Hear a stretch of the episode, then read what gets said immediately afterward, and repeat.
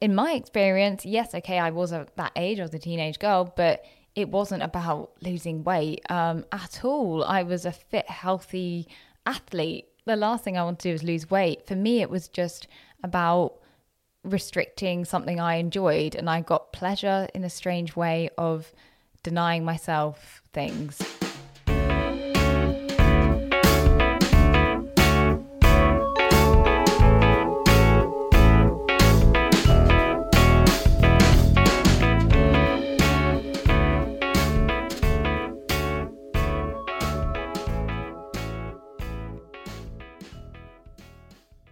That was Amy Dingle, a peer support worker with local charity, Jersey Eating Disorders Support, and you're listening to the Bailiwick podcast with me, David Conway.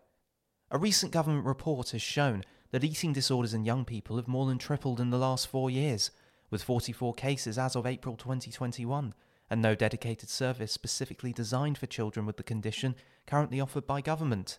It's not only children affected either, with Jersey Eating Disorders Support also reporting an increase in adults coming to seek help. The charity, which currently has 10 peer support workers, offers a range of services to those affected by eating disorders, as well as their friends and families, including group sessions and individual counselling. I sat down with Amy Dingle, both someone in recovery from an eating disorder herself and a peer support worker at the charity, to discuss her experience and what help there is for those living with the illness. Just before we start as well, a warning that there is some potentially distressing subject matter discussed in the episode. Amy Dingle, welcome to the Bailiwick podcast. Would you be able to explain when you first experienced the first symptoms of an eating disorder and how that began to affect your everyday life? I think I was around the age of 12. Um, I was in my first year of secondary school. I seem to remember in year seven, everything was fine. I remember being just happy and just enjoying life, enjoying my sport, enjoying everything. And then I actually remember it's one day um, I was buying a, like a flapjack from a um, a vending machine, and one day I just didn't have time to finish it all, so I saved it for my lunch, thinking, "Oh yay, I can save up because I love food." Um, and then I just didn't have enough time to to eat it, um, and so I, I um I then had my lunch, and then slowly I kind of got the sense of happiness by restricting myself from eating at the time and putting off till later.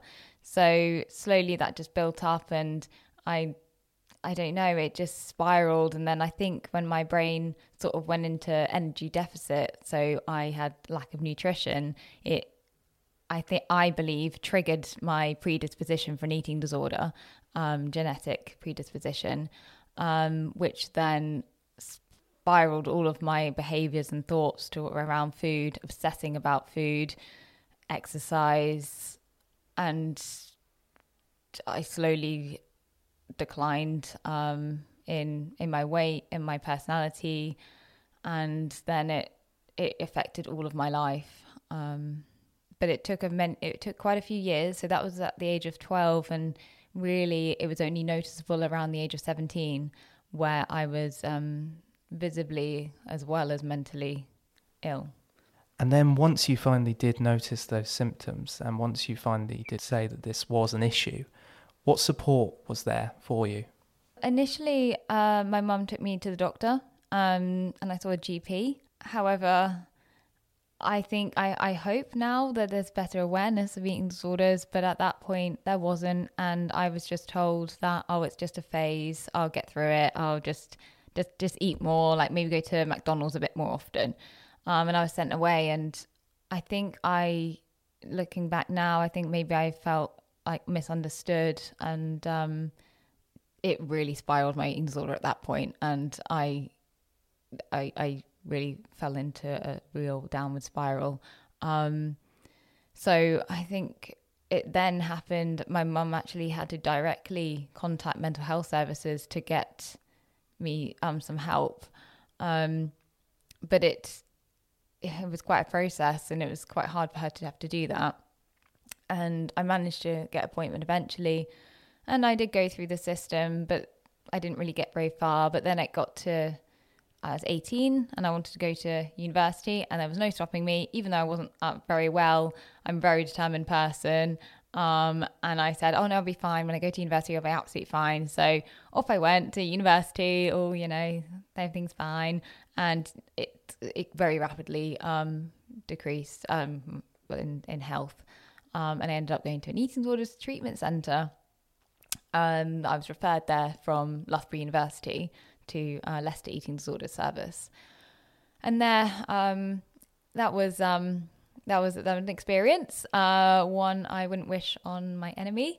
But at the same time, I learned a lot, a lot. It was a big wake up call to life. I'd been so used to being in my little bubble of Jersey, of really quite monocultural, to be honest. Um, and then I was in the middle of Leicester with nurses that were of all different races and genders and ages, and it was really good for me, and it made me aware of what the what the world is but it's not as cushy as Jersey. And if I cried, it didn't matter. Would you be able to talk a little bit more about the treatment you know you received there? Um, yeah. So it was quite a, a few years ago, and the place has closed down now, um, and you know gone to a different location because it had leaking roofs. Um, but it was um, it it saved my life. So don't get me wrong, it saved my life, and the staff there they did all they could to to help me and the really oversubscribed um, people there.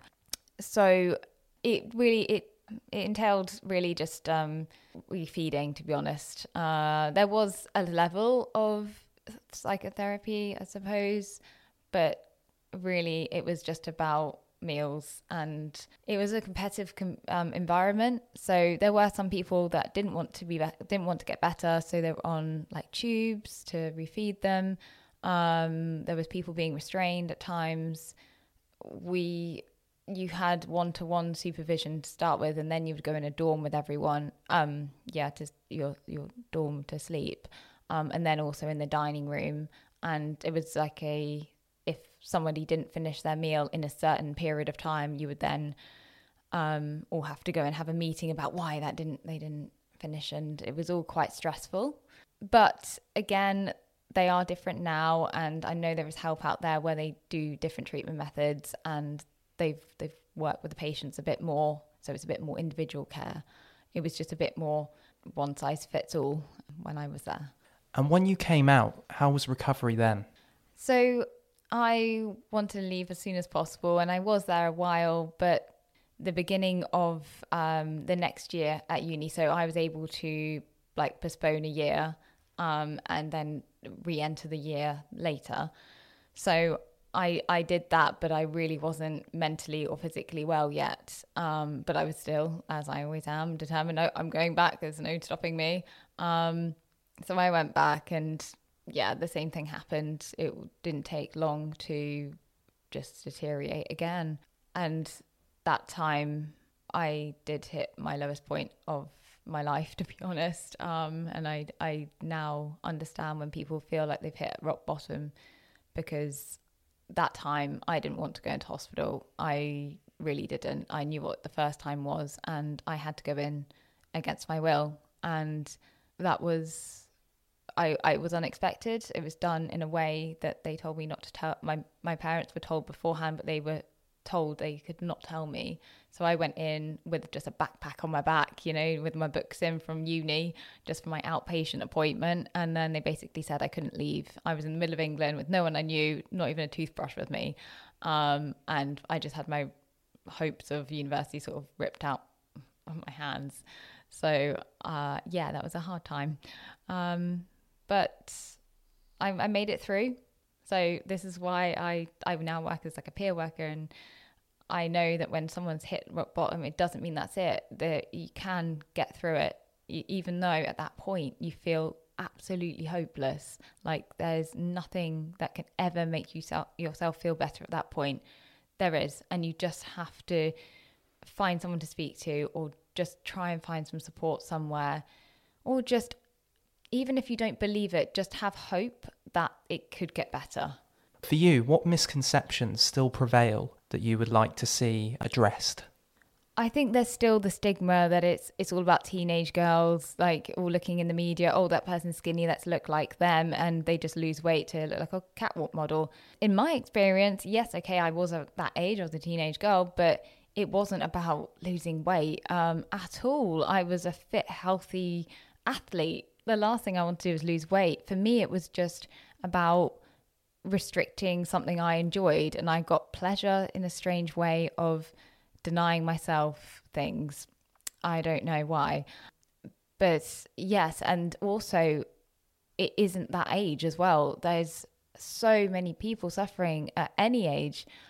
There's actually been studies recently about pregnant women, and actually, it can be the amount of stress over that can actually cause someone to kind of um, go into to unintentionally reduce their food, maybe, and or if they're breastfeeding or something like that, it takes a lot of energy, and that can almost spur on spur on an eating disorder because if that person has the genetic predisposition for an eating disorder, anytime they go into that energy deficit, any like lower than what their energy needs, it can trigger something in their brain which spurs this eating disorder on.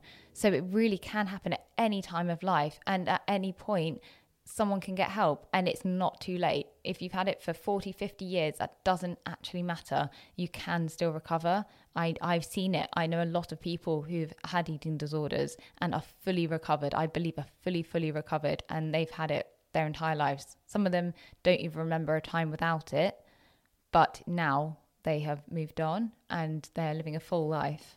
And for you now, day to day, living with having lived with an eating disorder. Can you talk about life now as a peer worker? Yeah, so I am still in recovery. I'm not there yet. Um, I stepped back from any help, um, a formal help um, in mental health service um, a good while ago, actually before lockdown. And for me, um, it was the right thing for me to do because of where I'm at in it for myself. Um, and I still speak with people who have recovered, and that's been the thing that's actually really pushing me on. So, um, because it's so inspiring when you speak to someone who is either going through it as well, and you can kind of, you know, not feel alone, um, but also to see people like moving on and being positive about recovery is is great. But yeah, as a peer worker now, um, I um, I, I sometimes speak I speak with people um, and just use my experience um, and just say that they're not alone basically and, and their thoughts they um, although they just seem crazy sometimes you just can't um, describe what your th- these thoughts sometimes to anyone. Everyone anyone with else that doesn't have an eating disorder wouldn't really get them. Like they're just they can be so random and for, there's a lot of people who are very intelligent and then to get these like intrusive thoughts that seem so strange can be really confusing for a person. So i like to speak with people and say look that's not it's not it's okay. Like to be thinking these thoughts um, but like i am let's work to see how you can notice these thoughts but it doesn't mean you have to act on them would you be able to just give an example of one of those intrusive thoughts or an idea of what they entail? Quite a lot about eating disorders sometimes comes with comparison.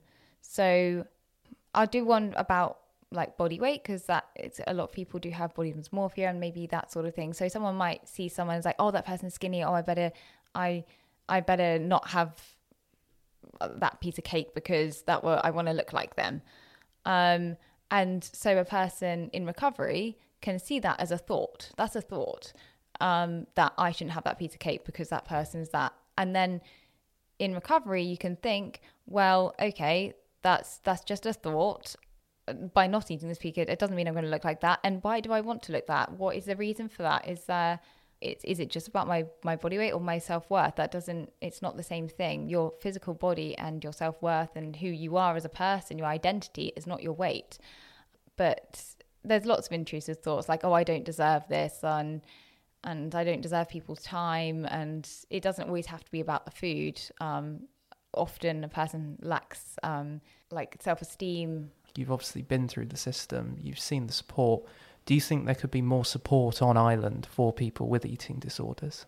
I must admit, yes. Um, I think it's a very, I'm not too sure of who is in the island um, in the mental health service is there's only a few it's a very small team and i think they do the best they can but it's just not enough to support the growing pe- growing amount of people who are suffering with eating disorders so I believe maybe a, a, bit more specialized help that on the island, such as maybe a dietitian that has a therapeutic um, approach towards eating disorders, or a, a bigger team to help and support those over here. I mean, as a charity um, with the Jersey Eating Disorder Support JEDS, um, we have seen a huge increase in numbers recently, um, and it's and it's great to see them now attending our our group and getting that sense of community, and they're not alone fighting this, uh, um, which has helped. I think I believe quite a few, not just sufferers but carers as well. Amy's experience eventually led her mother, Karen Dingle, to become the chairperson of Jersey Eating Disorders Support Group, a role which she has now held since last year. The charity, which is now 37 years old, began with simple monthly meetings, but has since widened its remit to include a multitude of services, including weekly Zoom sessions across the pandemic. Sitting down with Karen, I asked her about some of the work the charity does and why she thinks there's been an increase on the island. Now, talking about um, eating disorders, there seems to be in Jersey a growth of cases in young people, certainly recently, according to the mental health strategy that's recently been released. Um, it has tripled over the last four years in young people and is now at 44 cases. Would you be able to talk a bit about why you think this increase has occurred? I think during the pandemic, uh, we've all felt a little bit out of control. And with someone with an eating disorder, what happens is if they feel out of control, they put all their control into what they eat. So, because that's something they can control. So, I think that's what's made the problem so much worse is that everybody's feeling a little bit out of control of what's going on. Some people overeat, some people undereat, but it amounts to the same thing. It's not being able to cope with the situation that they may be living in. And I spoke to Amy about um, misconceptions and the fact that it's it's not just young people as well. It can happen to anyone at any age. And she mentioned you are seeing a growing, increasing caseload yourselves. Could you talk a bit about the fact that it does affect adults as well? Yes, absolutely. Um, eating disorders. Um, people think that they're just for teenagers, but actually, it can happen at any age, um, as young as five and six, and right up until 70, 80s. It's the men, women. Um, it, it it doesn't discriminate. It's it's, it's any any anybody can get an eating disorder. And in terms of support, obviously JEDS offer a certain amount of counselling from yourselves, but um, in terms of the island's mental health support, do you think there's currently enough provisions, or would you like to see more come into play? I would like to see more people specialised in eating disorders. It is um, the the most challenging mental health condition, and it just needs specialist help because it's it's a complicated illness, and everybody's different. So it it needs somebody who's got a really strong understanding of eating disorders to be able to help them. And in terms of that help and assistance, would you be able to talk a bit about what it is to support someone with an eating disorder and help, what that entails? As far as we're concerned, if um, a parent contacts me, if their their their son or daughter is under 18, I will always suggest that they go to the GP and the GP will decide whether they need to be referred to CAMHS, Child and Adolescent Mental Health Services, or if they're over 18, um, Adult Mental Health Services. If parent needs support, I can offer them counselling, or one of our peer support workers will see them and meet up with them. Uh, it may be that they would benefit from being in a group situation, and we have uh, on the first and the third Monday of every month, we're holding currently Zoom support sessions, and they may decide that they would like to benefit from the experience of other people who have been in a similar situation to them. So they will come along to a support group meeting. They don't have to show their face if they don't want to. They don't have to show their name if they don't want to. They can just come along and listen to what's going on. And in the what we usually find is that if somebody does come along and just listens, usually by the second or third time that they're there, they feel confident enough to speak. And then maybe later on, they're confident enough to put their their camera on so they can be seen. And in talking about eating disorders themselves and the root of them, I you know I spoke to Amy again about um, the fact that they're they're often not what the public perception is of them. Simply body dysmorphia. There are a number of other symptoms. Would you be able to explain a bit more about that? Most teenage particularly girls, go on a diet at some stage. In, in, and it's only those people who have a gen- genetic predisposition to an eating disorder that will go on to have um, a, an eating disorder. It's almost like once you go into energy deficit, it's almost like a switch going off in your head and it switches on the eating disorder. And this is why it's so important for somebody to be to refeed, to get back to a normal body weight so that that switch can go off again and it's once that switch goes off they can then go back to to not having any any issues or or very few compared to when they're in full blown eating disorder situation. I recently saw, um, moving to more current events um, in the UK, that they're talking about bringing in this um, provision whereby um, large businesses will have calories put on uh, food that they're serving on menus and things like that. I've just seen it's caused quite a bit of debate recently. And from your perspective, do you think that's a good preventative measure for healthy diets? Um, no, I, I, don't think it's a good idea because uh, people with an eating disorder will focus on the numbers, the numbers that come up, and it, it will put them off ordering something on a, on a menu if the, the numbers are staring at them. They've got enough to deal with when they're trying to eat without having it, you know, in their faces what exactly what they're eating.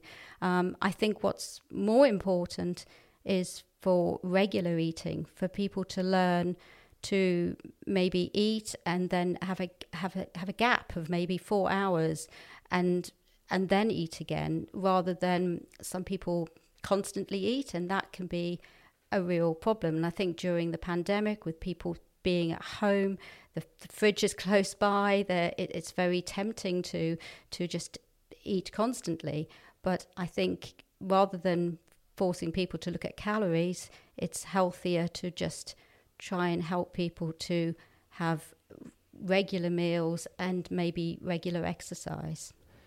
So, what other preventative measures would you suggest going forward for the public to help getting at an early level with an eating disorder to make sure people become aware of it sooner and then to know the steps to prevent it? I think it, it's really important that somebody is is diagnosed early, so it's not left. That it's not just left to um, to see what happens. That somebody goes to get the help that they need as, as, as soon as possible. Because what happens is the disordered behaviour becomes a habit, and then once it becomes a habit, it is then very difficult to break.